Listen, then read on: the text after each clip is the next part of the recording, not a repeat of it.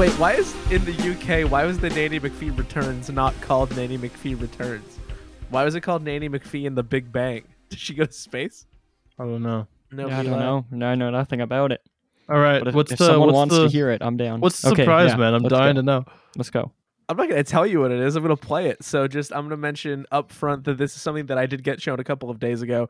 I did want them to be able to hear your reaction. It is it's about three and a half minutes.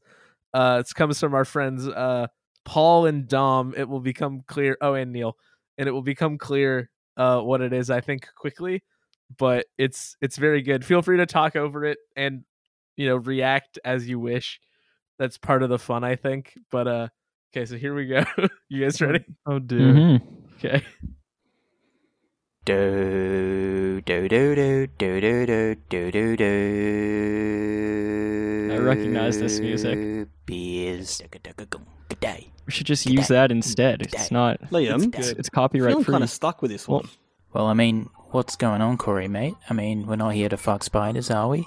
All right, so we look, we're talking about like okay, like we've been, you know, uh, we've been mixing up the podcast a bit. We've got the William Castle film genero. We've got our golden. That was a spot-on mate. We've Corey got- impression. We've got our bits. We've got our takes, and uh, This is but, so uh, this- good. This movie, right? There's something. We've got our other this movie. synonyms of takes. I don't know if I've got it in me to like do this the right way. You know, The added it's so bird sounds. right? You ever seen That's a hilarious. fucking umbrella talk, mate? Doesn't happen. I'd never. Nah, not at all. Oh But, no. like, I, I want to. oh no. Can, can we? Can we like bring it's the energy? Mitchy Can we bring that energy to this? Like, fucking. Do we got what it takes to be like a fucking bathtub that ain't got the end of it? Do we have the energy of a bloody umbrella talking? Yeah, right. We have that the the Poppins vibe. I fucking knew it. yeah, I don't know, I, yeah. I don't know. It feels. Look, I don't know about you, mate, but I don't think we have that. Um, like, what the fuck Look, are we gonna do? There's got to be a way to find it, you know. I love that they're committing to both of us oath, being mate. Let me- Australian. Let me think about it for a sec. Super kangaroo. Wait a minute. Australia. What The fuck, Liam? You see that? Ah, what, what do you what, what do you mean? Like, uh, Gosh, I want to be over there. Australian so badly. oh, what? Bloody fucking hell! fragilistic expia, the giant spiders, mate. Liam, Dude, just gotta make sure you heard that too, yeah? I'm not just fucking hearing nonsense, yeah? This isn't like some fucking vision bullshit, right? Or it's like a. Is it mass vision bullshit or is this like a singular vision bullshit? Where. What the fuck are we doing? Corey, mate. another good what, Corey line. What the fuck have we done? They've added a Mate. little bit more cursing. Who's old mate? Fucking oh. Clancy? Who's old Kano? Clancy? Is that you, mate? Clancy. Oh, Liam. Liam, mate. The podcast's fucking saved, mate. I know who this is, Well, then, who the bloody hell is it? mate. Gosh, why do we do this podcast? They're so much better it at it than can't us. be. It is. It's gotta be, mate. It's gotta be him.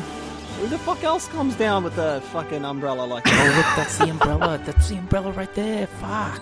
Good day, good day, my jackaroos. It's me, Mitchy Mitchy Poppins, and, and I'm Australian, Ken Oath. Ugh. And you know what they say: a spoonful of Vegemite helps the sequel go God down. damn. Liam. Liam. Vegemite. I feel like a fucking weight's been lifted, mate. I feel so much better, mate. That's You know, like, exactly what they With say. fucking the help of Micho here. You reckon we can take this one on? Look, I tell you what, Mitcho Poppins, mate, you couldn't have arrived on a better episode. This is like a ten year old, flaming or no, a year old Yeah, bit. mate. like like, it's how the fuck did you know? It's what I This do. took a lot of work. Find yourself up a gum tree. I come in, and she'll be apples again. Well, look, we got a big problem, right? We're here to talk about fucking Mary Poppins returns. All right, time time for this bit to piss off, mate. Gosh. wow. That was so beautiful. What did you think? That was incredible. That was they've remade one of our episodes. We've been I couldn't we've been- done they it- made another one. I couldn't have done it better, honestly. yeah. So Um, what is the mini review? We're doing an episode right now of the Australian remake of Mitchy Poppins Returns. Oh, way better. I like. I miss when we used to do dumb. We used to do dumb bits all the time when I first got on the show, but we don't do them now. It's we very. Uh, read archive of our or- own last week for Inspector Gadget porn. What are you talking about? Yeah, but we we lack the theatricality that we once had. I mean, I I miss this, and this this like amazing bit just made me realize how much I miss what we used to do. So at one point, I made a joke about um, our good pals here, Paul and Dom, who are real bona fide Australians, uh, remaking a "They Made Another One" bit. Um, because I was trying to think of what were some iconic bits that we've had. You may remember Mm. us having that conversation. Ah, and I made a joke about remaking it, and uh, they fucking did. So they listened to the bit, transcribed it, and then reperformed it with Australian accurate ad libbing. And uh, Neil, who is notably not Australian, uh, does come in in the Mitchy Poppins role with his the best Australian he could muster, and uh, I think it's fucking amazing. It bowled me over when I first heard it. It is very good. I think it's incredible. I think it's uh it, it's just like when um, movies are made that are based on true events where it's like the actors that they cast are way more charismatic than the actual people must have been. It's just like that is the Hollywood version. They're like so so suave and I thought that was incredible. Yeah, they're it. they're elevating the material. Yeah, I think that's a fair thing to say. So yeah. thank you so much to those boys for that incredible three and a half minute odyssey. Um, work of art. Work of art. And if you I'm want to hear, if you want to hear an inferior version, you could go listen to our Mary Poppins Returns episode. Uh, but huge thank you to those guys. You know, if we if we ever do Nanny McPhee returns, uh, maybe we do a Maybe give some, some bit. boys a ring. yeah. I kind of want to hear uh, Mitchy Poppins return on the Funny Games episode. That that seems suitable. that would be really that would cheer me up a lot. Because I've watched both Funny Games movies in like a 24 hour span, and I've listened to commentary tracks. And Maybe that's the move. Mitchy Poppins has to arrive after after Mitchy Poppins just watched both Funny Games movies, and Mitchy is just so depressed. yeah, I went to a virtual career fair before this, man. After watching both Funny Games movies, I'm fucking miserable. Welcome to Victory Lane. You made it. Hello, and welcome back to They Made Another One, where each week we discuss an often forgotten installment in a franchise and see if you should check it out for yourself. I'm one of your hosts, Corey, and with me I've got Liam. In the words of Tubby, don't call me Tubby. and Mitch. Listen, young man, I don't know what game you're playing, but I don't want to be a part of it. Whose words were those, please? That was Anna's. Thank you. It's a crucial part of the structure of the opening. If we don't know who's talking, we simply live in a land of lawless chaos. That was Corey that said that, by the way. I, those were my words. You could uh, write those in a book and attribute them to me. Yo, do you guys think that we're one of those podcasts where new listeners have a tough time uh, telling us apart by voice, or do you think we're uh, we're one of the easier ones? It's got to be an easier one, right? I hope so. It's tough to say, just because like there are podcasts I listen to where I know it took me so long to figure it out, but now that I have it, I, I they sound so different to me. So yeah. I, the know. only time, like, I even had it where there was only like out of a cast of several people, I only was confusing two people for each other. But I, I, I feel like our voices are distinct enough that I can't, I just can't see it being a huge problem. Corey I would. I would quick, be interested to know. Corey speaks quick and like very well. Uh, I'm Thanks. very slow, and I sort of have a softer uh, voice, and Liam is like somewhere in between. Well, I, I do think part of it is that even if our voices have a similarity that maybe we don't notice because we don't know what um what those differences are that we speak in very different ways. I think Liam is or Mitch is right. Mhm. I can't believe I just said the wrong name while having a discussion about being able to tell everybody apart. Got him. Liam, that Liam guy, he's got it all figured out. Got you. Uh, um I, I say fuck the most, so if you want to base it on that, you could probably can. I It's don't fair. swear because I'm terrified that my parents are going to listen to the Wait, your podcast, but parents they have haven't never heard you say fuck. no, they have. And they're I always can count. I can count on one hand though. I can Have you count ever on heard both of my hands. fuck? You should you could probably learn how to count with both of them soon. No, like oh, okay. You're right. I walked People- into that one. we do have distinct enough personalities. People can tell us apart. When Mitch shares something, Corey one of us one of us uh, takes a sincere interest and asks further questions, and one of us makes a dumbass joke. and one of at my expense. Have you heard your parents say "fuck," Mitch? oh yeah, yeah. More but, than five times? uh, I would say it's probably close to that. Okay, yeah. So it's like a shared a shared thing. Like you're both clean around each other. Yeah, Gotcha. I mean, not not as much late. Like lately, I feel like I've been like cursing more just because I I don't edit myself my speech anymore as much as I used to. But You're uninhibited now. You're a free adult man. You can do what you want. You walk into a, a fucking pizza pizza, you can say, Give me a fucking pizza here. And they you know, they have to do it. Yeah. Yeah, and that's because your parents don't work at Pizza Pizza. No, they're Domino's people. That's why, like, if they ever hear about it, they will disown you from the house. You've got a real Romeo and Juliet relationship to Pizza Pizza. Has anybody ever told you that? stop stop like projecting this on me, man. I don't I don't like either. Oh yeah, I guess I I, I don't want to give away your industry secrets about being a Louis boy. Yeah, I am a Louis boy. If anybody here is listening and they're from the city which we live, Ottawa, Louis. I was gonna say, what? You're not gonna name it? Yeah. I was, If well, you I was know, you know. debating, do we do it? Do we not? But if you know, you know. if you know, you know. Honestly, even though like Ottawa is kind of like a shit fest right now, um, Louis is still worth the trip. Oh yeah, this podcast coming to you from deep inside of the honking. Yeah, I, I live in the downtown core, so if you hear any honking, uh, you know, bear with me. Read the news and you'll figure out what happened. yeah, anyway, you'll, you'll figure it out. um, so what we're here to talk about is um, all sorts of fun and games in the movie, funny games. Um, I I knew that this movie had a bit of an outsized reputation. I know that when Liam was like, "Hey, we're gonna play some funny games," I was like, "If you didn't hear that sound, that was me doing Home Alone face. I hit my face with my hands." Um, and uh, so Liam, I kind of want to I want to open up to you as we've often done in the past, and by often I mean for the last like month. Um, I want to ask you a question, which is uh, why did you pick this movie? oh wait, I didn't clarify enough yet. This is the American remake of Funny Games from the same director as the original Funny Games. Two thousand. Why'd you pick that movie? I picked this movie because it is one of my favorite movies.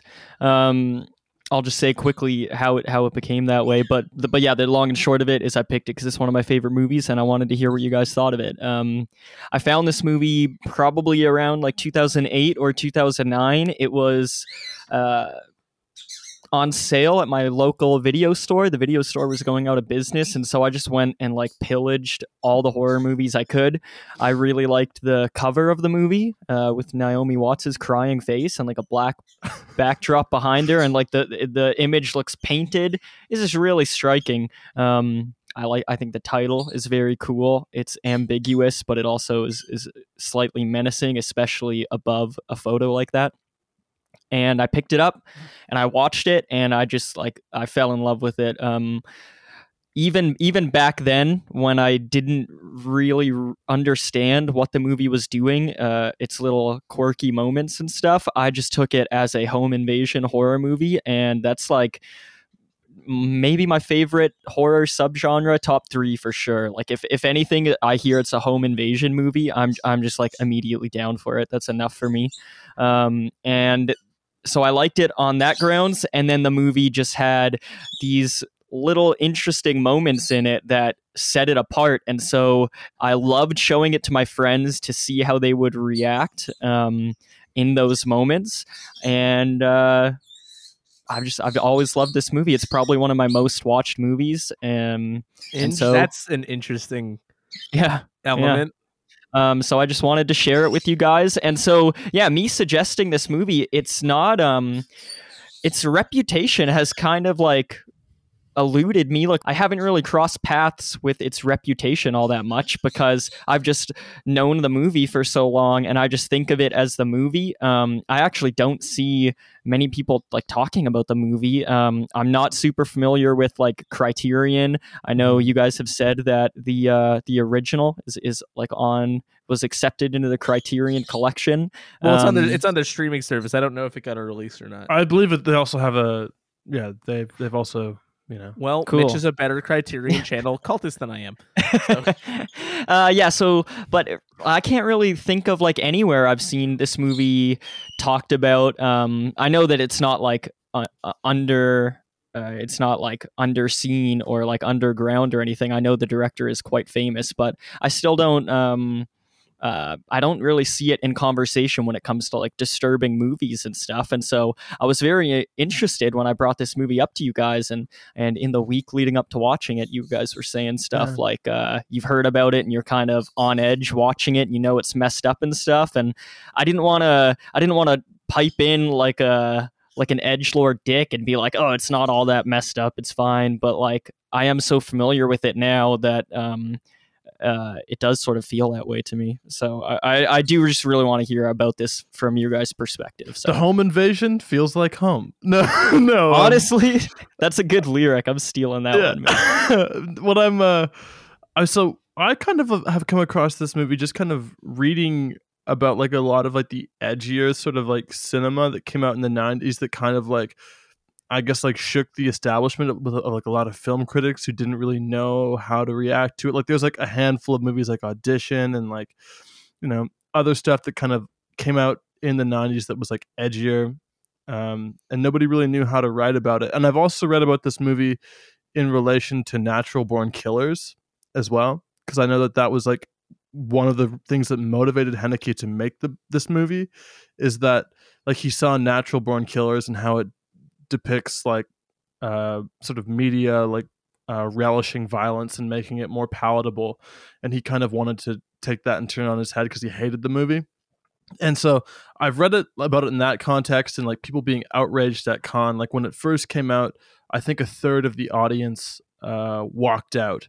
And so you can you can actually like you can watch like the press conference that happened afterwards, and it's like forty five minutes, and it's uh, pretty wild. They're kind of attacking him on like moral grounds.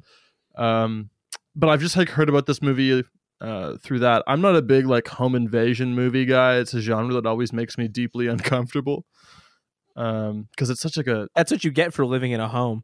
yeah that's what you, fuck you know it's it's kind of like somebody uh, coming in and like violating your space and uh like behaving behaving poorly and doing bad things i mean we here in ottawa know nothing about that right now but uh i'm gonna keep going Topical. yeah very topical um yeah so that's that's how i've heard of it Um, I had heard of it. I think just kind of on the internet, maybe in some videos. Um, and I think it just developed a reputation for being fucked up based on that kind of initial response that it got. I don't know where it came from.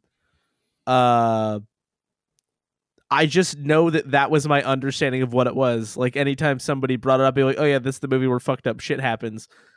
just because I had kind of been told that, or like culturally osmosis my way into understanding it as a movie where fucked up things happen. That's, that's not really based on anything specific, and I didn't know anything about Michael Haneke otherwise. In fact, Liam, we spoke yesterday, and I was like, "Oh, did we like when we saw Happy End in theaters a few years ago?" I was like, "Oh." Was that because of the director and your like any familiarity with him? Because it just it it didn't it didn't click for me at all. So it's not like I had like a colossal outsized awareness of like what the movie was or anything, but I I had heard of it in those terms, which is where my understanding of that come came from. Plus one coworker telling me to brace myself for watching it, which sort of heightened that a little bit. So I I definitely wasn't like falling over myself to put it on because I was kind of picturing that more in like in like a Hostel kind of sense or like Right, a yeah. saw kind of sense where it was just going to be like gross and fucked up and i don't enjoy watching that it's I get nothing out of it at all other than just grossed out. Um, we've talked on this show about me getting grossed out at all kinds of shit in horror movies. Um, and I was bracing myself for that. Um, as we'll get into, this movie is kind of intentionally not that. And I ended up finding it fairly tame based on what my expectations of it good, actually okay. were. Yeah, so Like um, extremely tame. Um, I don't want to yeah. sound like I'm some kind of fucking freak or anything, but like, no, that's and that's know.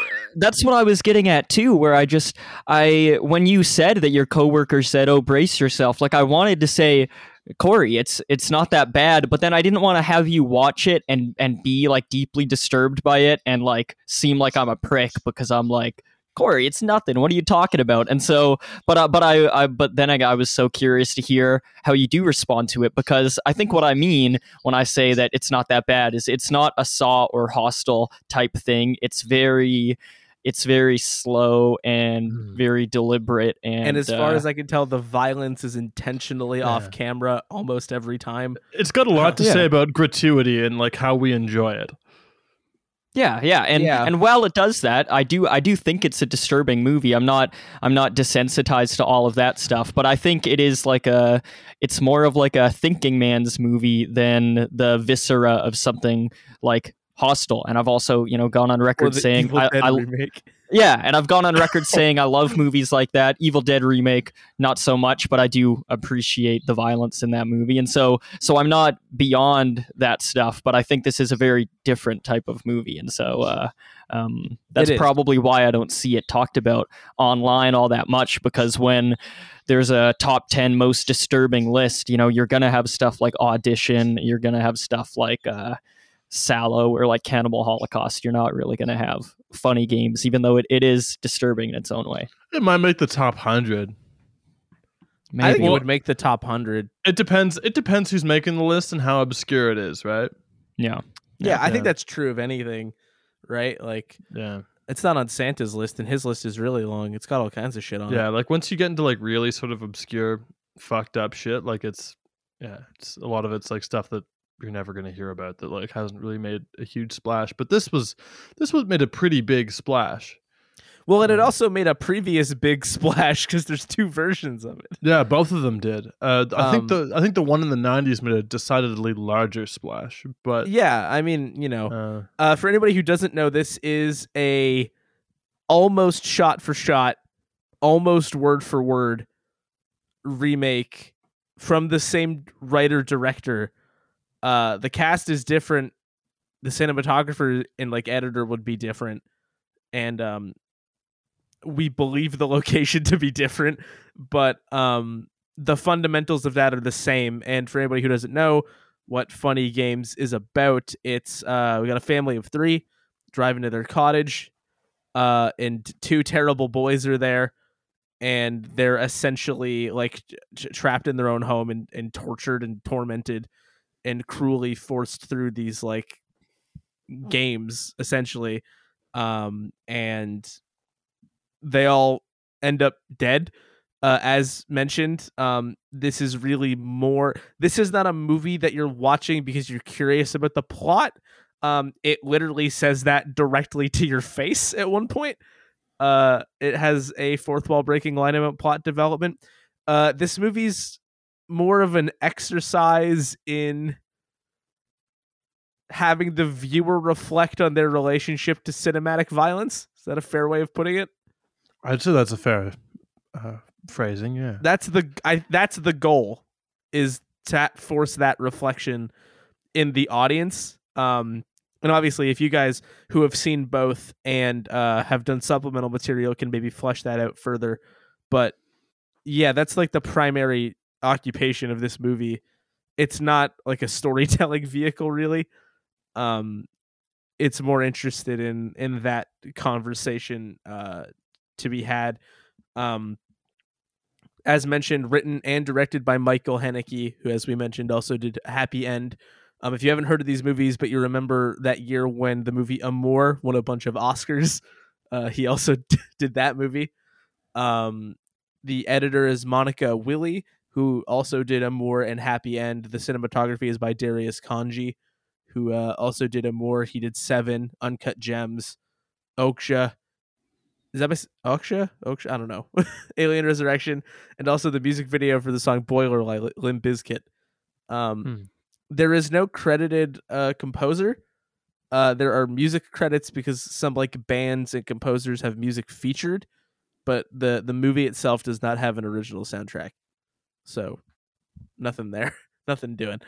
Um, I will say that the opening and closing credits song for those title cards is called Bonehead, and it's by a band called Naked City. And then we hear some like Mozart and shit at the beginning of the car. Uh, the cast is very small. We've got Naomi Watts playing Anne. She's in, uh, as, as everybody knows, she's in the Book of Henry and Children of the Corn 4, The Gathering. Uh, and also uh, The Ring 2, uh, King Kong, Twin Peaks, and Mulholland Drive. So we could do Naomi Watts movies for the next two months if we felt like it, and we would be completely on brand. Um, Tim Roth is playing George. Uh, George Farber. He was in Pulp Fiction, Bergman Island recently, uh, Twin Peaks as well. He's in Reservoir Dogs, and also Rob Roy. If anybody's seen that, uh, Devon Gearhart. Rob plays- Roy? Yeah, Holy fuck, that's like a deep fucking memory. throwback, right? Yeah, I know. deep cut. I saw And I- that in like high school. Man, and I just think it like there's Rob Roy like cocktails too, which is which is a cocktail cocktail named after Rob Roy. Cocktoy. That's- Cocktoy, my god. Um, Rob Roy Cocktoy. Michael Pitt plays Paul, who uh, was in a movie called Detective Chinatown 2. Maybe we could get to that sometime. Also, the live action remake of Ghost in the Shell uh, and Boardwalk Empire for a little while. Brady Corbet plays Peter, um, who is in something called Mysterious Skin, which I thought sounded pretty cool. Boyd Gaines plays Fred, who's one of the neighbors on the boat.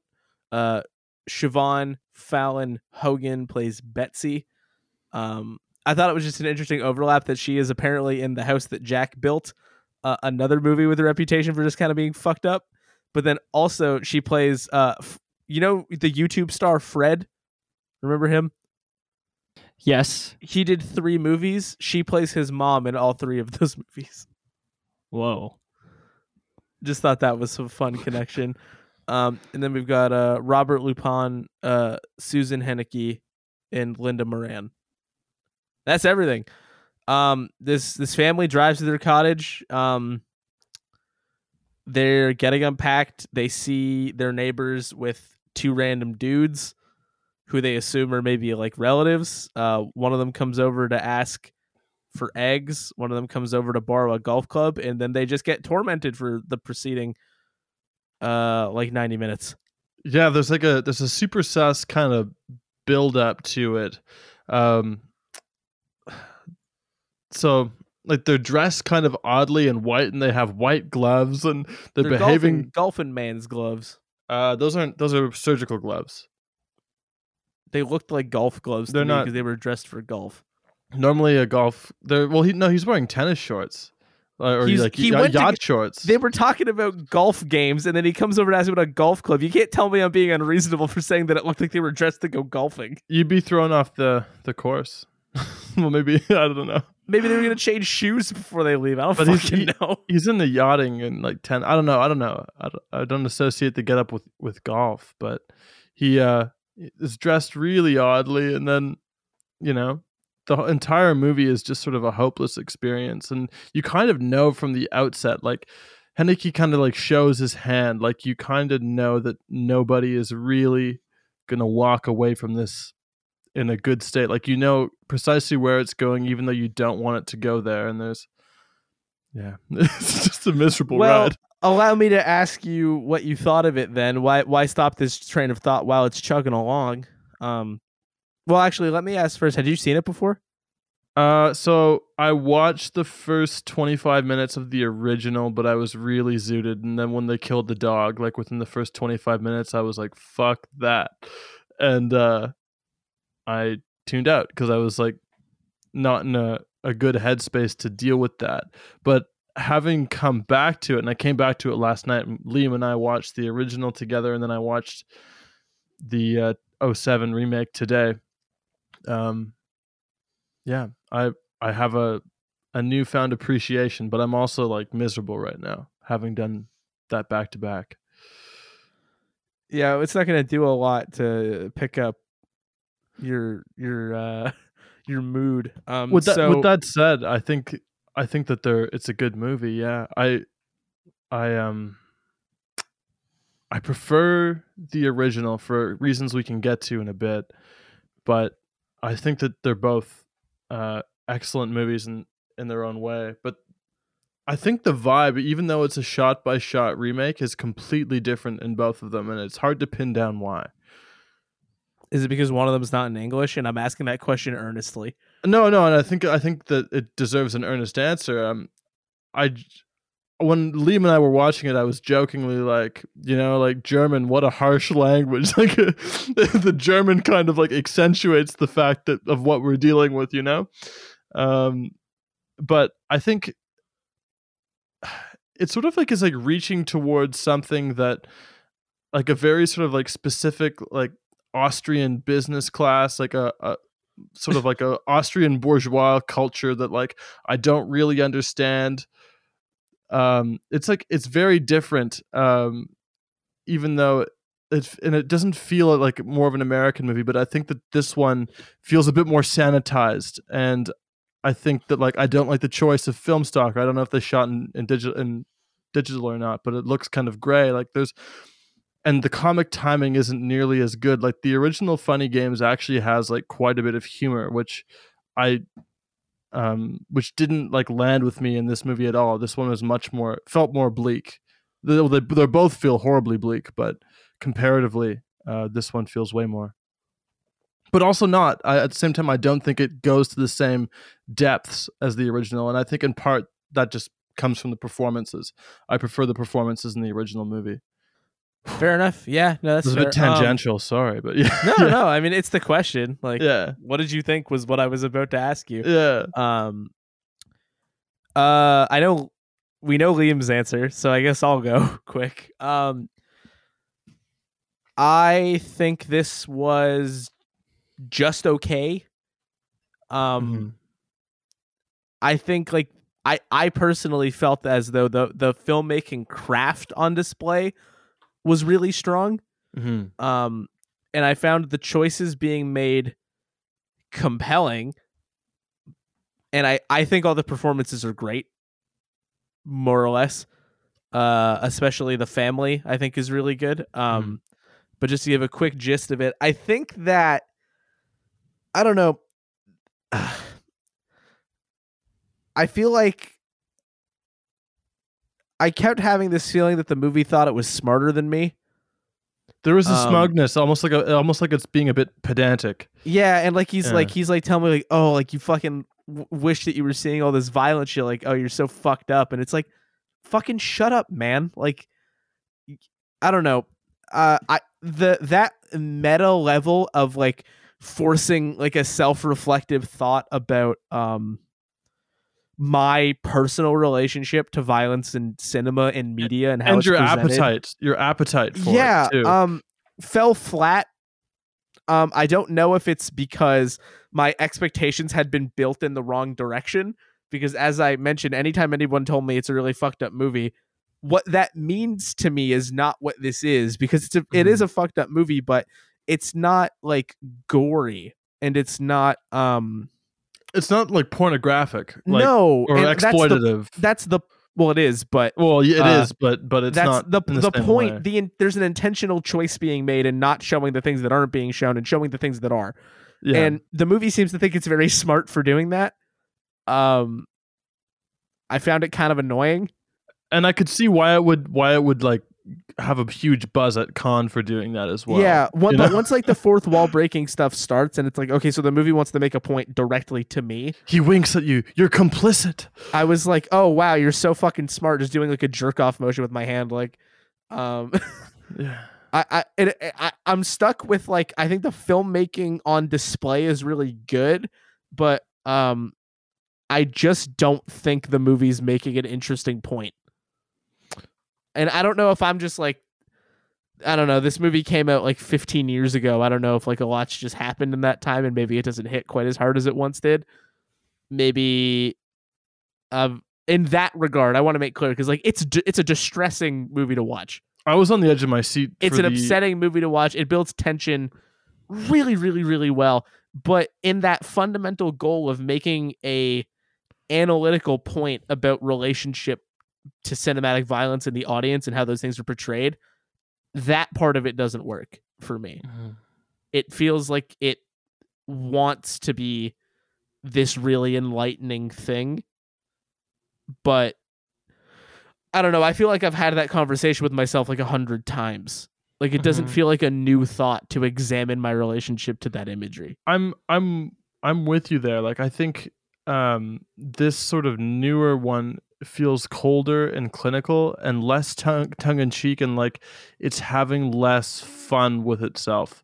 Um I think the original movie is like kind of is is more like caught up in like its own sort of I maybe it's just the performances but it, it feels more um more playful to me and and more um like satirical and i, th- I think it, that's purely just from the performances and If this movie had a more satirical element to it, I could probably swallow some of the commentary better. But Yeah, this this feels like a guy trying to. This feels like sitting down at a bar and a guy sits down next to you and he's trying to tell you why you're into shit, why the stuff that you like is bad. yeah like there there's obviously still like an element of satire like for example Yeah, I mean, I mean like of the blackest variety like when they when they finally when the first person is killed and like right before you hear the shot ring out you hear michael pitt say does anybody want anything from the fridge like yeah. like, does anybody want a- anything does anybody want anything Okay, there's something I need to talk about really quick, and it's it's just because it's relevant to this, and I need to make this point because there's one choice made in this movie, and I don't know if it's in the first movie too, but it took me completely out of an otherwise really good scene. what choice is that After the killers leave the first time, and they're all just left in the room, the son has been murdered. so there's two yeah and then there were two uh you don't know really what the fate of the dad has been quite yet. You don't know what state he's in. Naomi Watts is just trying to get free from these horrible bounds, and the whole time there's a NASCAR race at Talladega happening on the TV. And that was the exact point of time in my life as a kid where I still would have been watching NASCAR and like mm-hmm. I recognized the voices and all of the names and I might have watched that race when I was a kid and I couldn't stop just looking at the fucking TV and just listening to what was happening. so you I really weren't trying- taken you weren't taken with like the I tried to be. It was really distracting.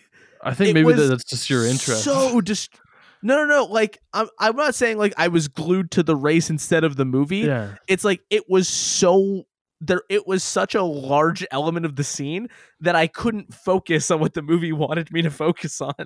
I don't know if it's really a large part of the scene. Like in the original, there's there's a race car, like there's there's a there's car racing. It's in German though, so I couldn't tell you what they're saying. But I just I don't Um, know. I I uh I th- I still think that scene is really powerful. Mhm. To be clear, I wasn't like totally sucked out of it, but was I distracted?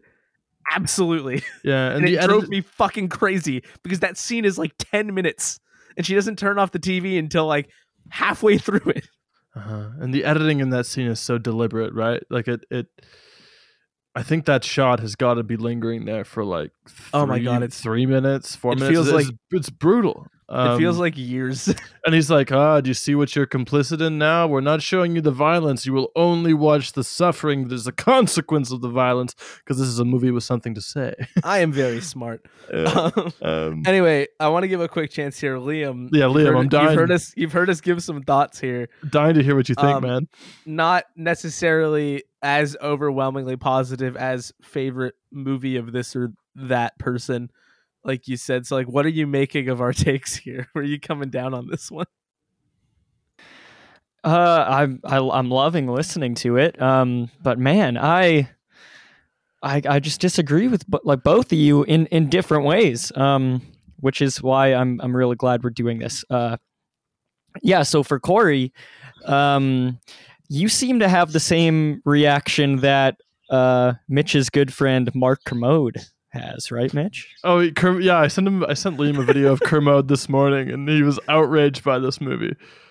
Yeah. Um, Um, Outraged in what way? in every way. I think he was like, I'm not outraged. but uh, he was like, "This movie is a vile." I think he used the term "vile." Um, I almost did a Kermode impression, but I respect him too much for that, even though I don't agree with him here. uh, Well, what what he was really upset about is that he thought the movie was smug and lecturing him and talking down to him, and that's basically what the bulk of his three minute review was. It wasn't. Uh, um, he, he he didn't seem bothered by the violence or anything. He he was bothered by the the commentary that the the filmmakers were making about violence. and I'm Um, surprised because he, he's a big horror guy, and he's but he's like, pay seven quid to go to the theater and get chastised. well, here's Um, the thing. Can I like oh fuck, I did it. like seriously though like i don't know man i've taken classes right like i don't need this movie to have this conversation with me so it does feel kind of smug because it feels as though michael Haneke is like i've come to this conclusion i saw a movie that glorified violence in a way that i despised and now i'm going to make an audience have a have an epiphany with me and I'm Mhm. like, I'm just sitting here like, I know I watch fucked up shit, man.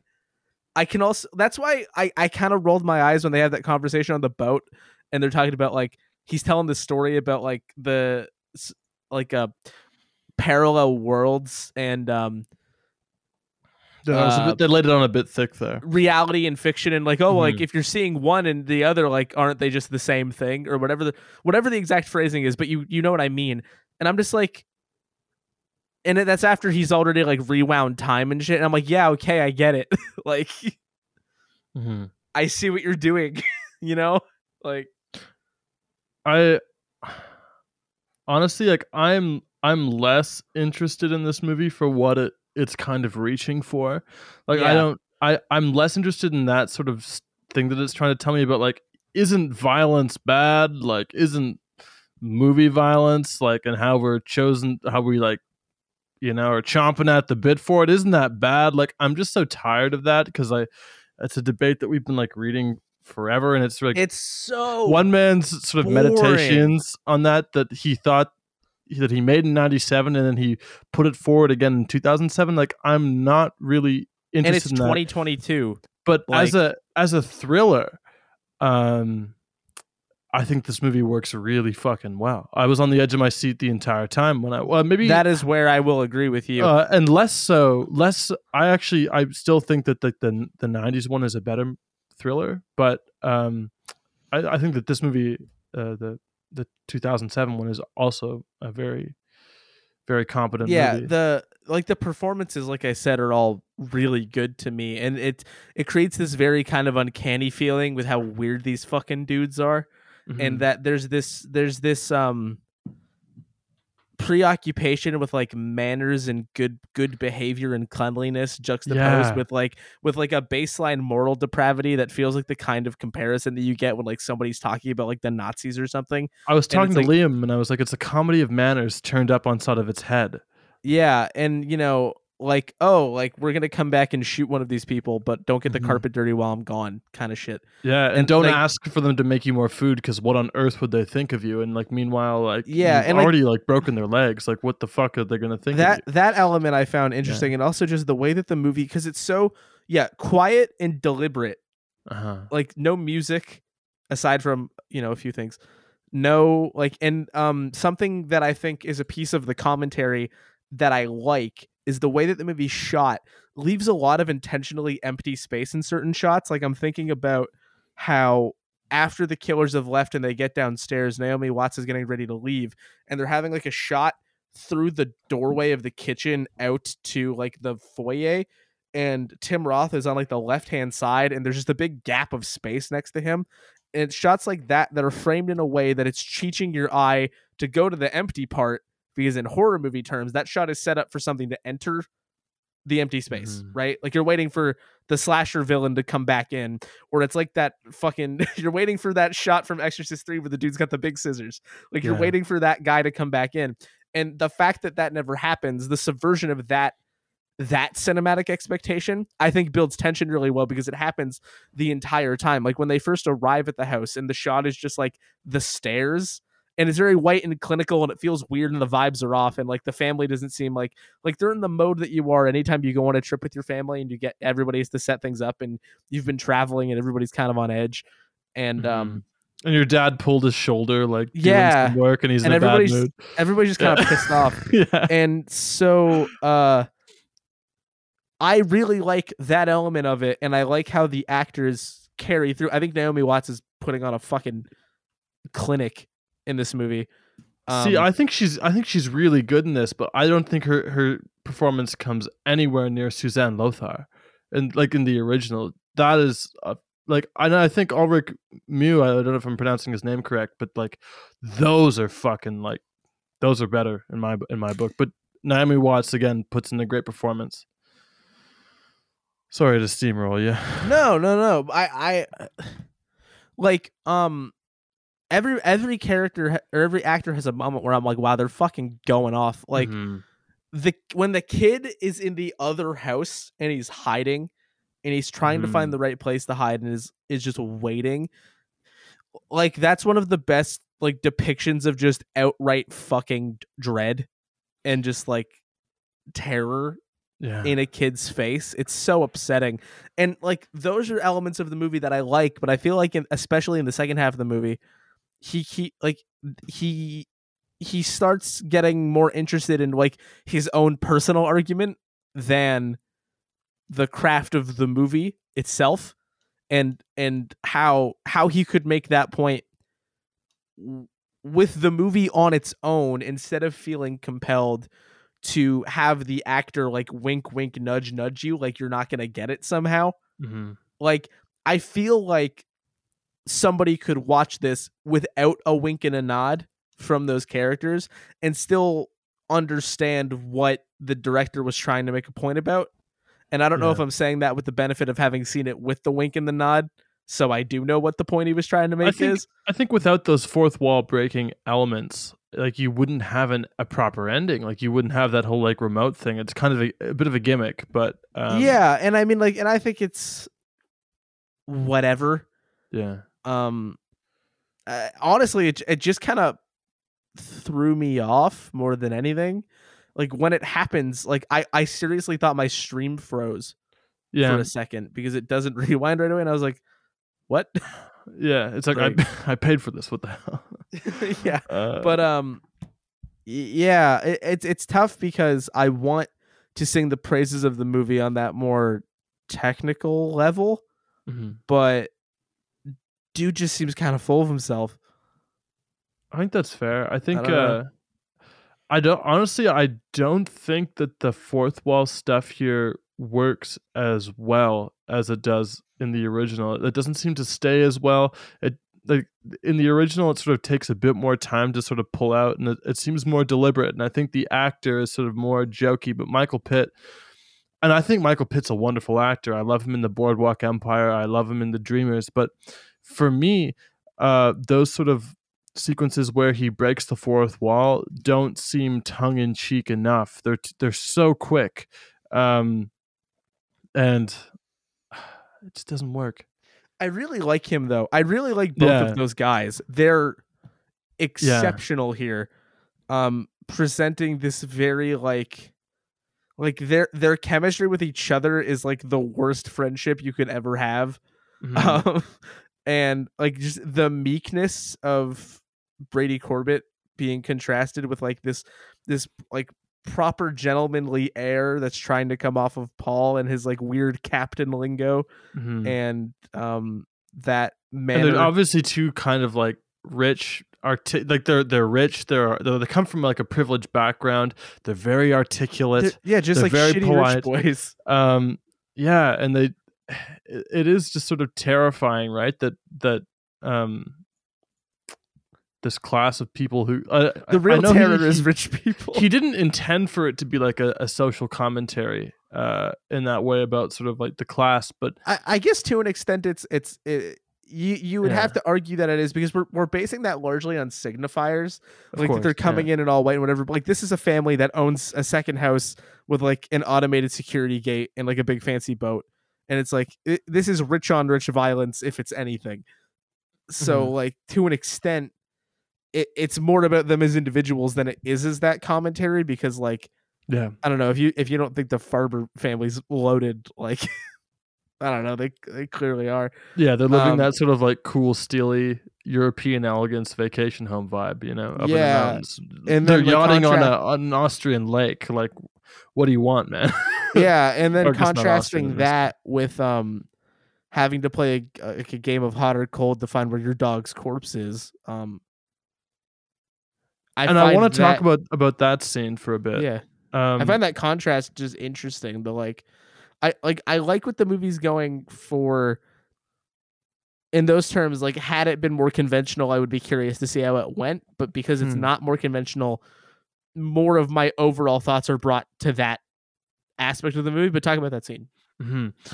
I think the dog, like, you, it's a it's a shot by shot remake, but the the dog So- sequence. Just to cut in really quick, I just I wanted to mention if you didn't think that that dog was dying like the second he picked up that golf club, I don't know. Like Yeah. I I knew the second he was like, "Is that a golf club?" I was like, "That dog's fucking." Yeah, well, Like- Liam, Liam and I were watching the movie last night, and I was like, "Oh, like once I saw the dog, I was like, yeah, he's gonna die." Like the, the first frame that the dog appears, and I was like, "Yeah, the dog's dead." Um, the it's a shot by shot remake for the most part, but the dog sequence is shot in a very different way um, than the in both movies, and I, I watched them in rapid succession, so I know what I'm talking about. If you ever watch both of them, you should So I'm the fucking authority on if you're if you're looking to be miserable, like please do it. Um, but in the German or in the Austrian movie rather, uh, the dog falls out of like the side door, and it, the way that it sort of plops physically um, is much sort of faster, and the framing is different. It just works better. Like the the movement is more uh, sharp and dramatic, but in this one it's sort of more slow. And I'm sure it's difficult to kind I of just like that it was slow. It was fucked up to me how slow it was. It made it drew it drew it out and made it worse to me. like the in the in the original the dog just sort of like falls out like a sack of bricks and it's shocking uh i pr- i prefer the way that it works um but it's just sort of one of those things where you look at like the mechanic the mechanics of staging and blocking a scene and it's like yes we're doing a shot by shot remake but there's there's these like little variables where it's like you're shooting an exterior scene and you're making it fall out of the trunk rather than side door and the way that it falls and for you're going for shock value and i Yeah. think that That that's where um, an interesting conversation comes in, like we mentioned earlier, where like you look at the Psycho remake, and, Yeah. like the like the nuances that you're hitting on are what we're hitting on here, where it's like it's it's like a it's it's a difference of degrees. It's a difference of degrees, but I mean, if you cook a meal like a few degrees warmer than it should be, or a roux, you're still going to ruin the roux, right? It's a, A what? very a roux. What is that? It's like a you make it in cooking. It's like a combination of like flour. and You usually- make it in cooking. It's a combination of like flour and butter, and like you stir it. It's like a white sauce. Does everybody know what Liam? Do you know what a roux is? Did you before he just said it just now? Yeah, yeah. I would do it to make like gravy. Yeah, it's like a. Oh, yeah, Okay, well, like I'm just that. an idiot then, but I needed I needed to but figure if you out- cook your roux like one degree warmer um it's not going to be like on it's not going to be right it requires like a level of of precision but also i think like accidents and so much of movie making comes down to like accidents and not being able to like replicate something like 100% the way that it is. And it's interesting when you're like can we try and make those same accidents happen like 10 years later? Uh, and will it have the same dramatic effect? And and, and uh, I don't it's a- know if the but is the question of a filmmaker that remakes their own movie can we make those accidents happen again? Or is there a level of assuming and maybe I'm just saying this because I think it was kind of smug Mhm. but is there a level of thinking I could do that again I'm sure. like and and in this case, it's like I could do that again, and I could probably lay it on a little bit thicker for those Americans who have yeah bloodthirsty ideas and yeah love part of it does media. feel like part of it does feel like laying it on thick because you think that Americans are stupid and he does even say that in the interviews, like that I've watched in the that's Criterion. so fucking patronizing though like yeah, you can't make a movie where you you want to have a conversation with your audience if you don't respect them hmm like yeah, and if you're going out and interviewing and saying yeah i figured the audience was stupid so i made it a little easier to understand it's like then i don't care what your point is like uh, I think he, although like he said that in like the movie, and he talks he talks about some movie from the fifties. uh, with Humphrey Bogart, where he plays like a home invader, and he talks about like the simplicity of the American audience. Then, like, I don't think he he said it in direct reference here, but he he did definitely say it in relation to like uh, natural born killers and to like other American home invasion movies that lay it on very Right. thick and are rather conventional.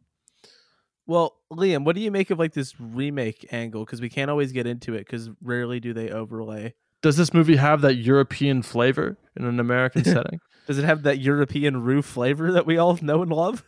Fuck you. That wasn't Um, me. Honestly, you should read Escoffier's ideas about roux, Corey. You might learn a thing. Who's that? Is that the guy from Ratatouille? Escoff- Escoffier was the uh, the founder of modern sort of cookery. Uh, Modern cookery. he he wrote the. Is that a word? yeah he he wrote the menus on the Titanic. He was a big deal. Wow, I actually spelled his name right first fucking try. Yeah. I'm, a, I'm a genius. Yeah, he he all of his cookings like deal with like a lot of roux and What uh, was Escoffier known for? Roux and dessert. He he The- kind of re- revolutionized the dessert. Well, and here I'm being told that uh, known as the king of chefs and the chef of kings. That's him. That's pretty based. Um, what the fuck are we talking about, Escoffier? What Yeah, have I Liam. done? Liam, what are your thoughts on Escoffier? Is that the dude from Ratatouille? no. Say that, but in an Australian accent. Is that the is that is that the dude from Ratatouille? No, that's British. That's was- British. I'll live with that.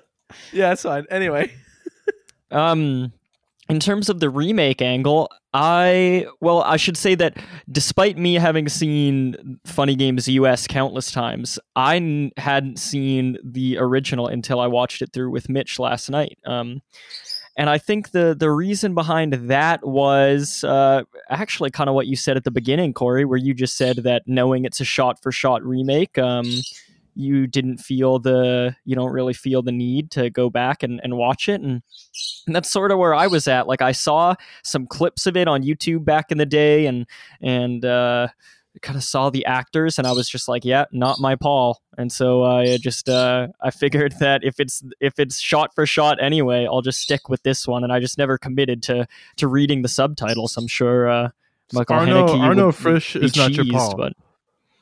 Oh right, no, no, no, no. Oh yeah, yeah, yeah, yeah. Him, yeah, not my Uh-huh. Paul. Um, at least that's what I thought. And so, uh, when Mitch said he was going to watch the original, you know, I thought that was a great opportunity because I, I I hadn't been able to bring myself to watch it in the last thirteen years or whatever. Um, and I'm I'm glad I watched it. It's really cool to compare the two. But I actually um, really respect that he just made a movie that he was passionate about again. Um, I think great stories are, are worth telling again. This story does feel very play like. Um, Mitch and I were talking a Oh, bit about yeah. that. We were saying we're going to try to see if we can get the, the rights to the play from him and see if we can like put it on in Ottawa because uh, it would be really cool adapted as a play. I would love Um, to see it on the stage. It's it would sure. work so well. Yeah. And so I, I like that he just said, well, it's been 10 years. I still um, am proud of this story. And I and the fact that he did intend it for American audiences to begin with, and he just couldn't get the money to shoot out of Austria. Um, and he thinks that it would be easier now that he has a bit of uh, experience and a bit behind his name to get bigger actors and put it out in America. I think that's fine, especially because it really is uh, a faithful remake. Um, it is. Uh, you know, you, you can definitely prefer one or the other. Mitch, I, I like that you prefer the original. I um, much prefer the the remake. Um, of Is that- course, I've why is seen it so many times. I think it's just for me. It just comes down to the performances. Um. 'Cause probably the I'm on, I'm on the other spectrum, but for the performances, I think so. I think so. Um, and I think just the fact that they're speaking English, like as simple as it sounds, it goes a long way for me because, um, you know, I know that people make jokes about how uh, English speaking people just don't like to read movies, and so um, that's why they they they can't get down with foreign language films. And I'm totally fine watching movies with subtitles, but having the direct comparison of a movie made by the same filmmaker, they're saying basically the exact same things, but one is in the language language that I better understand. I felt that I was able to get more out of the performances in the English language version mm. because I know I li- like it's it's so obvious, but like I literally know the words they're saying, and so I'm able to better pay attention to the way they make make some words bounce or the way they Right. say some words in like a cheeky way or something like that. And so I feel like I understand the performances in the American version much better than I do in the the original version even though I'm totally with you. I think all the actors in the original version are incredible. I think they're both brilliant movies, but when it comes to where my preference lies, it it's the uh, it's the remake because I'm able to better identify with those performances. And like you, Mitch, I love Michael Pitt. He's one of those guys. If I hear he's in a movie, I will just watch it. I think For he's me, it's, incredible. it's it's the physicality in the in the first movie, especially with Susanne Lothar. My God, like when she's when she's walking up the road, I don't know what they did with the makeup on her, but I I see less polish um in her performance than like Naomi Watts, less sort of like Hollywoodisms. And I think maybe because it's the fact that I am not like familiar with these people's work and like what they've done, that it it lends a kind of like um authenticity to the movie as well. Is Naomi Uh, Watts like a, an aggressively Hollywood actor though? I don't. I don't really think she's aggressively so. Hollywood. I don't think she's aggressively Hollywood, but there is there is um a kind of polish that comes with this um with this cast and that maybe it's just a familiarity bias and it could just be the bias that I watched the original first so it had all the surprises. Um That that with a movie like this, that goes such a long it way. It does. It goes a really long way. Uh, but th- I think that the physicality of the performances in the in the original are better. But with that saying, I'm not trying to knock anyone's performance in the remake. They all do a, a, a like a world class job. Although I I think like I don't know if Tim Roth was like the some of his stuff doesn't do it nearly as well for me. Um, He but doesn't have a lot to do. He doesn't have a lot to do, but I, I feel like his helplessness isn't isn't as good as like Ulrich Mühe or however the hell you pronounce his name. He is was he is exquisite in this. Yeah. Yeah. Um. Yeah. I don't know. I, it's also just tough. it- It's always tough to gauge performances of like agony Mhm. because it's, It's- like I don't know. God willing, a lot of people haven't been in what I would describe as like genuine agony. So you're just kind of assuming to an extent that it's as long as it connects with you, right? More than anything. Um. Mhm. and that you're reading the emotions you're supposed to be reading and i feel like i was like i i felt really compelled by not just the family but also like the other two because there's something i can't get over how fucking soft spoken peter is like he can he's whispering like you can barely hear him He and and he was he was 18 when he shot this movie. Hey? oh my god Isn't that heroic incredible? Michael- Michael heroic Pitt? shit no, no, uh, Brady Brady, yeah, Oh, the other that's, one. That's crazy. Um, he's Yeah. he's really good, but yeah, he's got a very like child-like presence, which I guess probably accounts for the fact that he was a teenager. Mhm. Um, that gives it kind of a grimy feel, even though he's like very basely preoccupied with like I don't know, I'm hungry and I don't want to be bored. but he, he's Um, got that moody teenager thing where he's, oh, he's like so good. He's well, kind of like especially kind of clammy looking, like when he starts getting pissy about the eggs too. Is like you really get like a a kind of fuck off mom yeah. like and earlier in the movie, like with their dynamic, I believe that like he didn't want to be there as much as um Paul did. Like I, I yeah, I get the being vibe. dragged along for the ride. you for get the sure. vibe that he's being dragged along but i in the end i don't think that that's true but he seems like he's easier to manipulate Um, to me, I think that both of them are equally as into it. I think they're they're playing up the dynamic that one Yeah. of them is a bit I- more I- meek. Yeah, Um, but I I think that's this is why I love this movie so much is that like uh, uh, it works on so many levels for me. One, I think it's just like a great great story um and so that's that's why the fourth wall breaks and stuff don't bother me because i actually think this movie um as weird as it sounds i think it's really subtle with the social commentary Um, I guess just because of how sparse it is, you know, like it's only uh, a few moments in it when they look to the camera. Um, other I than think that, it's three. Yeah, right, right, right. I and then you got the you know the remote control scene, of course. Um, but other than that, I think this movie commits really hard. Um, whether Michael Haneke meant to or not, I think it commits really hard to make a really effective, terrifying, tense Mhm. horror movie. And he said in interviews that like he was trying to make a pointless movie, and it's like a like an anti horror movie, and you know, I guess who am I to argue with the creator? But I totally disagree. I think that, you know, if you wanted to take out just the little, those few fourth wall breaks and the remote control scene, I still think it is an amazing movie um, that plays around with like, uh, destiny and hopelessness Mhm. and like wrong place at, at the wrong time and a lot of other horror movies do that as well like and, egg- and tropes like it denies Yeah. you of, of that of that every Yeah, single well, del- like- choice denies you of what you want or what you expect from a horror movie I wrote a few lines down that I thought like spoke to this. Where like earlier on, when there's lines like "It's a strange way to play," and you're practically forcing me to treat you badly. Where I feel like those are speaking specifically to like the conventions of a movie like this that like yeah introduce grisly violence early and Uh-huh. often. Um, but then also that first fourth wall break, I think it's the first one. Uh, you want a real ending, right? With plausible plot development, don't you? But that's after he's mentioned, I believe, that like you know you're on their team and not his. But I, I think in having that line there at all, it's that's him expressing that he wasn't intended to make a movie with a point yeah. in the way that you would anticipate a movie having a point, which is you find it through like the plot and the theme yeah. where like it feels this feels more like an experiment Mhm. and in, in a way what i think his goal was. I did read what did i read?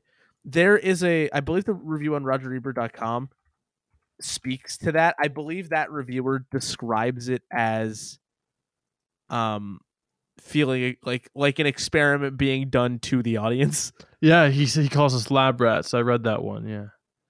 Yeah which was a half star review for what it's worth. Yeah. Um, but you know, it, there there's certainly a lot of ways to read it.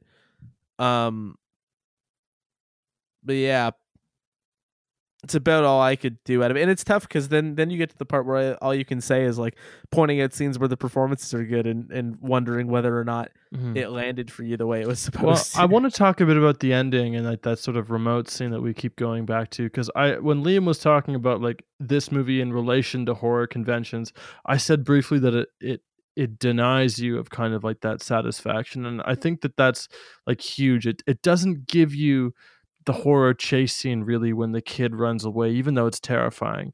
It doesn't give you that sort of horror. She's running out of the house final girl scene when um she goes out and starts looking for a car and he's like helplessly drying off the phone with a hair dryer it doesn't give you that sort of final climax of violence when she empties both barrels into uh one of the the the captors uh, it does kind of give you the final girl scene, uh, because she's literally running down the street and being ignored for help, it gives is- it to you which is it, pretty typical. it gives it to you but then it's like yeah no like it is like oh you wanted her to like get away or like you he just he defies you and, and denies you of, of of pretty much everything he's like oh you wanted Yeah, to I- go I just- the conventional wanna- way and i'm not going to I just don't want to present that with too much grandiosity because I think we're making it sound smarter than it actually is.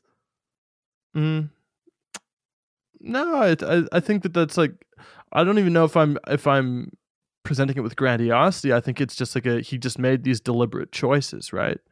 And um I don't think that there's anything necessarily grandiose about it, but it, it, he just doesn't he doesn't want it to fall into convention, and I, and I don't think it does.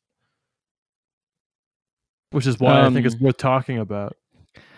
I think uh, that scene that you're talking about, Mitch, when when she's running away, um, which could be a final girl scene. I think it's I think it's really smart. Actually, I Mhm. I think it's, it's smart and it's terrifying how she she's running through the darkness. Um, I really love the way it looks too. Like I, it's it's tough to uh, make out exactly where she is, even though we know she's just close She to her house. It's so dark. cutters on the fence. Yeah, yeah. And so she sees a car coming and she does the smart horror movie thing that a lot of horror movie characters don't do where she's suspicious of the cars so she stays hidden whereas most horror movie characters you see they run out and oh it's the killer in the car she, she, you get nabbed up but she waits and then she realizes that it's just a random car she tries to catch it um, they don't see her and then the next car that comes along then it's them and so it's just like it feels so hopeless to me and and really scary and so when that Yeah. remote control scene happens where she finally gets one up on them and shoots um she shoots paul in the stomach the younger one and the dynamic has shifted this is what we've Peter, waited yeah I oh think. she shoots peter Mm-hmm. okay yeah, she- Peter's the younger one. I'm just trying to get, make sure we have the names right. yeah Yeah. because I, th- I think even in the movie i think uh I think they call each other the opposite names. Our at one boy, point. they call Yeah. Beavis Butthead Tubby. They- Tom and Jerry. Yeah, their- that's their easier, name- honestly. Their names and their history is not, uh, Laurel and Hardy. Like they're it's Yeah. not it's not The uh, Tubby bit's fucking annoying, by the way. Sorry. yeah big big fat shame. We don't like that. Not even that. It's just like, I, it's just not funny. Like, I don't know. Yeah. Well, sorry, he- Liam, he- please. So keep going. Um, so Naomi Watts' character, she shoots the younger one, and so the power dynamic has finally shifted. And when I was watching the original with Mitch, I think 20 minutes in, Mitch said, "Oh, I just, I just really want to see these motherfuckers die horribly."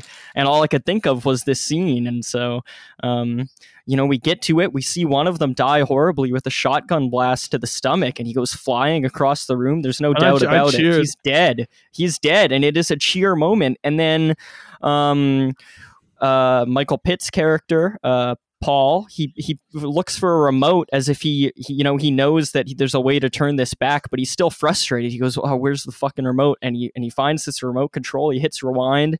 The scene rewinds and back to when before she shot him, and then he takes the gun from her before she manages to make the shot. And um, I was back on the IMDb message boards back in the day, 2010, uh, and. And basically, at any point when you went on the Funny Games message board, the most replied to thread and the most commonly created thread was something along the lines of remote control scene. And you click on it, and it's someone saying, Yo, I was watching this movie, I was into it, and then that remote control scene happened, and fuck you. That ruined this movie. It's terrible.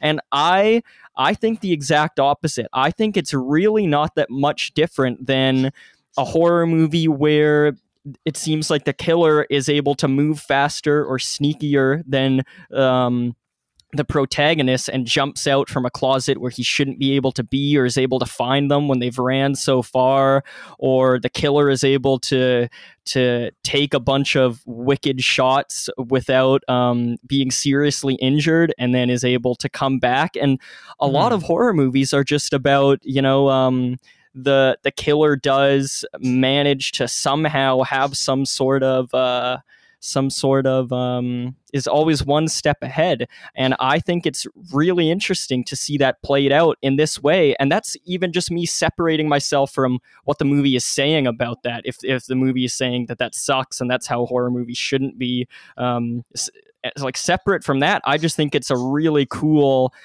version of that trope and i think it's really scary because now when i watch this movie um, right from the beginning i just keep thinking of man no matter what they do they're they're not going to make it out and then the performances all come together for me because these people are playing agonized so well in Mhm. both versions and i just want to see the movie end differently and it never does and so it really all comes together for me Yeah, and it's accentuated because it, feels so out of place because otherwise the movie is so grounded in, in reality and sort of conveying these performances of grief like in an, in an authentic way or about as authentic as I think it could be.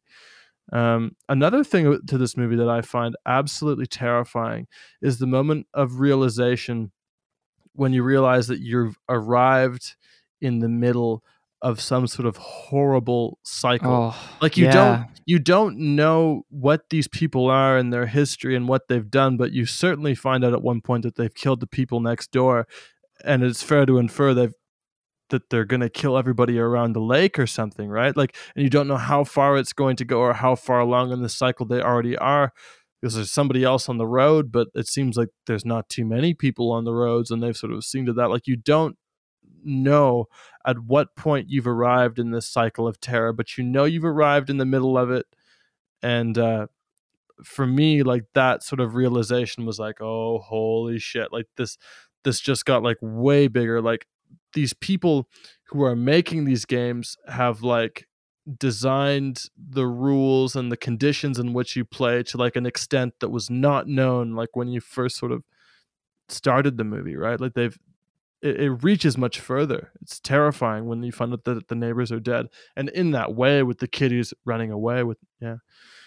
Horrifying. Yeah, I'm I'm totally with you, and I think it just like this movie. It it is such a so unique in those little things that make me wonder like where did these people come from? They, they do have the impression of upper class you know like you said they're like rich kids it seems but we don't actually know who their parents are where they came from where they got these costumes. We don't know what their backstory is. There's that great scene where paul is making peter cry because he's telling the family that oh he's a drug addict and he's actually from a white trash family. He's a criminal. And and then he was fucking his mom and we're both drug addicts. and it's like clearly i think it's it's like taking the piss out of uh horror movies that that give characters um villains like the this And- ridiculous and media one media coverage of serial killers Uh, too. Yeah, for sure, Yeah. for sure. Um, there's the natural born killers thing. It's just like Yeah. it's trying to ascribe one thing to it, and the fact of the matter is, you you can't often do that. And it could have been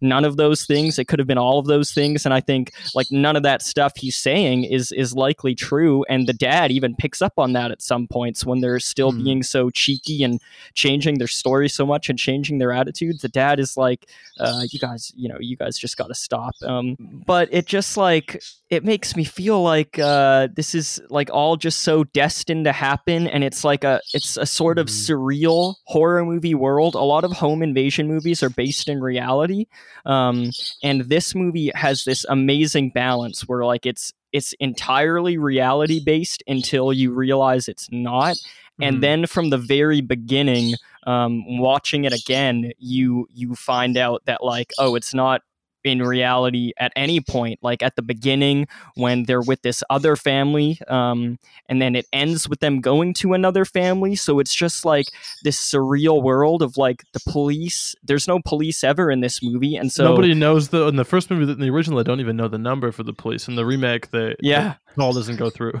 Yeah, and so like I love how this movie is just isolated. It makes me think this is some sort of like fable and like Peter and Paul are like these weird like uh it's like they're like embodiments of the devil or something because it's just it's something is all a bit off. Like right They've when got they many allo- different names. They've got many yeah, different exactly. You know? and and right when they arrive at the house, both of them, and the dog is barking at them, the dog knows something's Mm. up. Dogs and once, always know. once the dog yeah he's the canary in the coal mine right like once the Mhm. dog once the dog is gone like you just know that the movie is just going downhill And, yeah, uh, yeah. and it's just so hopeless. And in a way Haneke's like ah look at you you bloodthirsty prick. You're staying around here. And they kill the kid like halfway through so after the dog killing the dog in itself is like a really bold move. Um but it's like you're you're not gonna want to stay here. There's nothing for you except for like upset.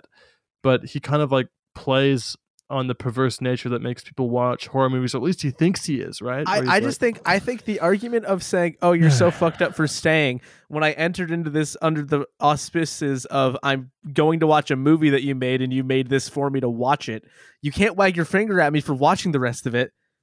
That's what a movie is.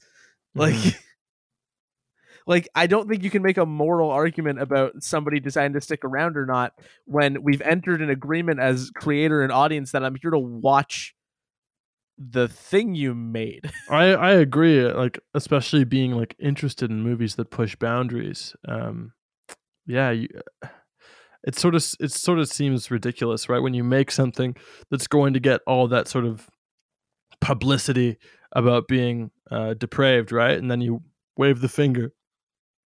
I mean, you're allowed Yeah, to stay there for curiosity. I mean, I'd also morbid briefly curiosity. like to clarify my grandiosity comment. I didn't. Yeah. What I meant was, um, not that it was like ineffective as a scene because I think it's good. What I meant was I Mhm. didn't want to give him an overwhelming amount of credit for having the idea because I don't think it was a groundbreaking idea.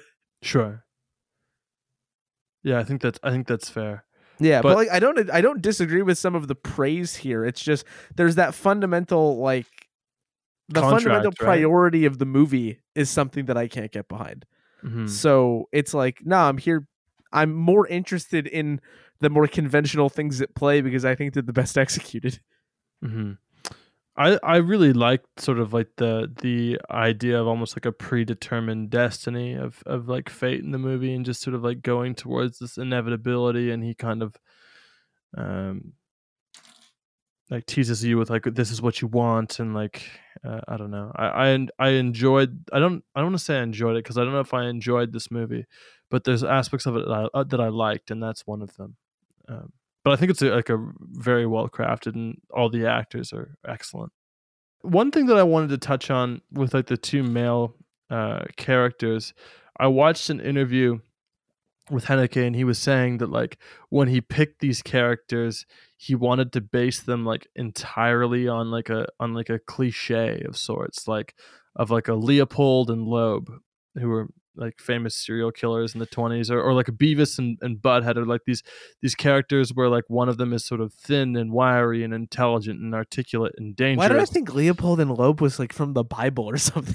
Why no, did I think Leopold and? Loeb were two people in the 1920s, I think in 28 or in the late 20s, and they murdered a uh, child and and um, melted his body in like a vat of acid. There's a movie, Fuck, yeah, there and they were it's they were like Jesus. probably they were probably gay as well so like the the press kind of had a field day with that and there's a movie about it called compulsion um which stars orson welles and and uh historically when this happened uh clarence darrow like the famous attorney went to their defense uh and he was a very famous attorney um, probably the most famous attorney that's ever existed, and he went to their defense and argued against the death penalty. And it's one of the and he and he got them uh, life in jail. I think.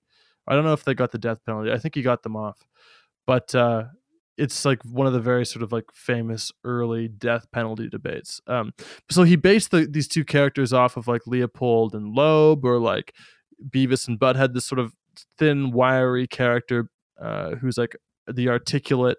Uh, refined psychopath and then like the younger heavier set sort of like stupid character that's like physically much stronger and imposing uh, and he kind of like played with those tropes when he created those characters and he knew that it would be dangerous to do that but also that the audience would like immediately get it which i thought was like interesting because there's the, the characters are fascinating in the sense that we don't know anything about them and they're just based off of like two uh, like cliches basically. But yet they, there's something fresh about the performance. Yeah, I agree. I, th- I think the performances are both really good. what do you uh, liam?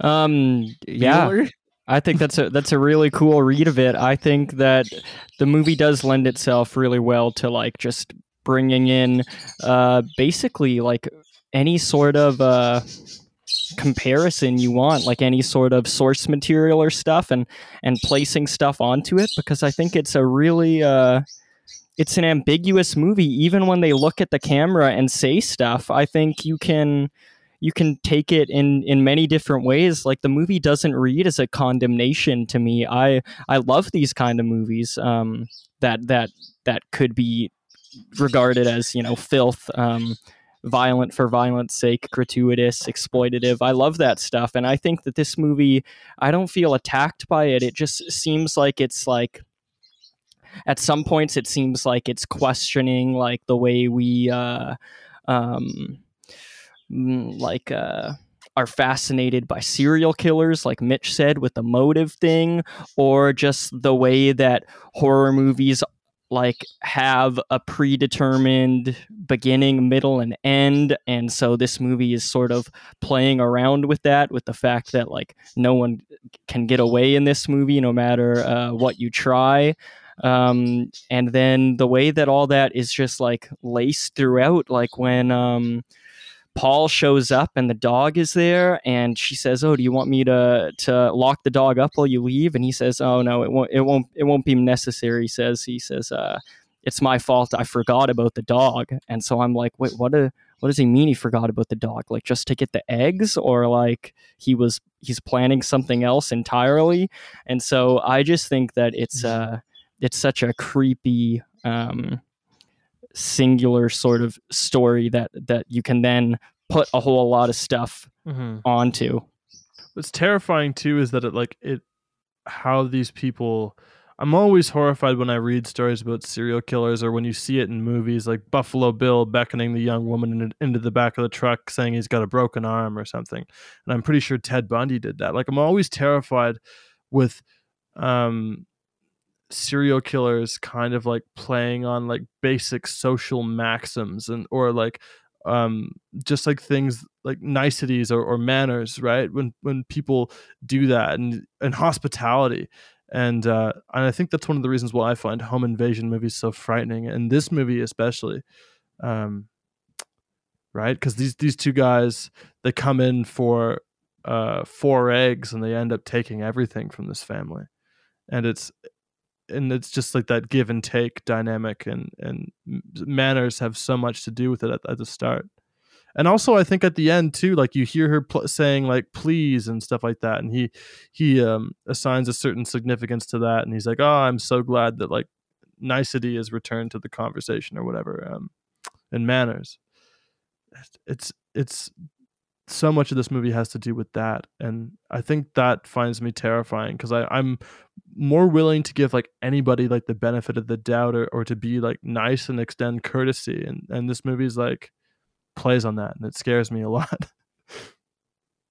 That's really interesting. I've I've never thought of uh, the emphasis that the movie places on that in watching it, and so I think that's just like just another example of cool stuff in this movie that is just like uh, littered throughout it. I also like um, the knife that is left out on the boat at the beginning, and there's like a lingering shot of the knife, and then and then uh, she uses it to try to cut through the rope, and they they throw it overboard. this Um, isn't and- that kind of movie yeah and then Yeah. and then there's also like paul says to peter as he's moving across the boat he says be careful uh, you're not you know didn't you say you can't swim and so that also has me thinking like oh maybe this is going to be the kind of movie he gets knocked overboard and she's able to get him that way but no that doesn't happen either. And um i don't think that any of that stuff is like um is like uh you thought that this would happen and now it's not happening and and so you're dumb.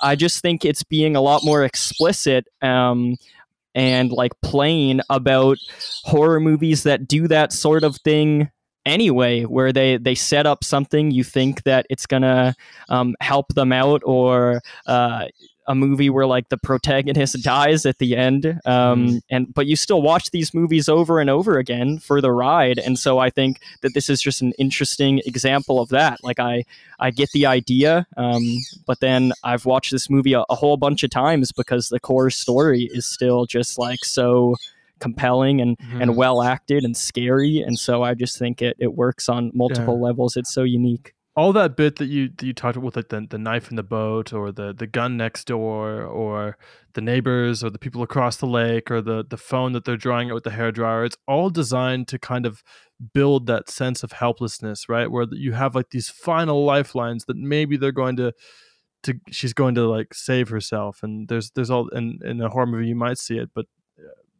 she's waiting for a train that never comes it's uh it's a really a hopeless movie, but it's a it's a good movie in my opinion.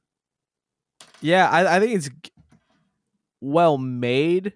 Uh, I, I I'm evidently not sold on its point, but um, it's certainly worth watching. Before you hear us say this, though, like I don't think you should listen to a podcast about it and then watch it. That feels like a failing uh, in getting the most out of it. But it's a bit um, late for that. Bit late for that. So I believe it's my recommendation. Um, for next week's episode, or my pick, I should say. Um, I this did uh, get chosen via coin flip, so I apologize uh, for any impending groans or moans. But I do know that there are a couple people who will be interested that we're talking about this, um, including uh, Thomas, who once emailed us a full list of movies that we could check out. It's on there. And I know that there are a couple uh, Discord people that will be interested in this. Um, but we're going to watch the uh, the 2017 reboot of Power Rangers. What? It's the reaction I was worried about. Yay! uh, Liam, what do you got? Anything? Oh, cool. I, I meant to see that movie in theaters when it came out. Uh, and I uh, I think I had a night planned and everything. It just didn't happen. So have not seen. well, we're gonna get there. Um, next week, Mitch, that groan was so funny. um, okay, so Power Rangers is on deck. and My voice just cracked so bad. Um, just, let's get out of here. Uh, Mitch, do you have anything you'd like to plug? I do actually, but there's just someone coming to the door with some who's looking for eggs, so I'll be right back. How does he know they're looking for eggs already? He, I don't know how he would know that. They already. held. They're holding up a sign through the screen door. I need says eggs. egg Question mark. the sign just says egg. and then below that in a smaller sign it says actually four eggs. And then even smaller. Actually, might need a few backups. um Liam, do you have anything you'd like to plug or do you need any eggs? Uh, I do need eggs. Actually, Brianna tried to make um cake the other day, and we only had one egg. So, Mitch, if you're still alive, you can send the egg guy over here uh, to No, give me keeps- eggs. Though, he keeps wanting more. Um, well, give him more, and then just them. he can bring them to my place. Was it an accidental dropping? who knows? okay. Uh, but you guys could find my film writing alter ego Graham the Haunted Marshmallow on Twitter and Letterboxd. My username is Graham the Mallow. Uh, you can find me on Twitter and Letterboxd at Mr. Corey Price. You can listen to the other podcast I do, MK Podquest, where um, I think we're getting back into the original show that started it all. So we'll be doing commentaries of Mortal Kombat Conquest, which is a show you can buy on the internet and watch along with us. That's mkpodquest.com for that. Um, and with that all out of the way, thank you all once again for listening to this episode of They Made Another One. You can find us all over the internet on Twitter at They Made Another, which is all one word, and on Letterboxd at TMAO. You can find episodes on Anchor, Spotify, Apple, and Google Podcasts, Stitcher, Breaker, and everything else as They Made Another One. You can reach us via email at TMAO Podcast, TMAO Podcast at gmail.com with recommendations for future episodes, questions, comments, and how many eggs you would ask a neighbor for. Whatever that means. Our fantastic thumbnail art is done by Jade Dickinson. You can find on Instagram at Jade Sketches. And with all that out of the way, we'll catch you here next week for Power Rangers. And they made another one.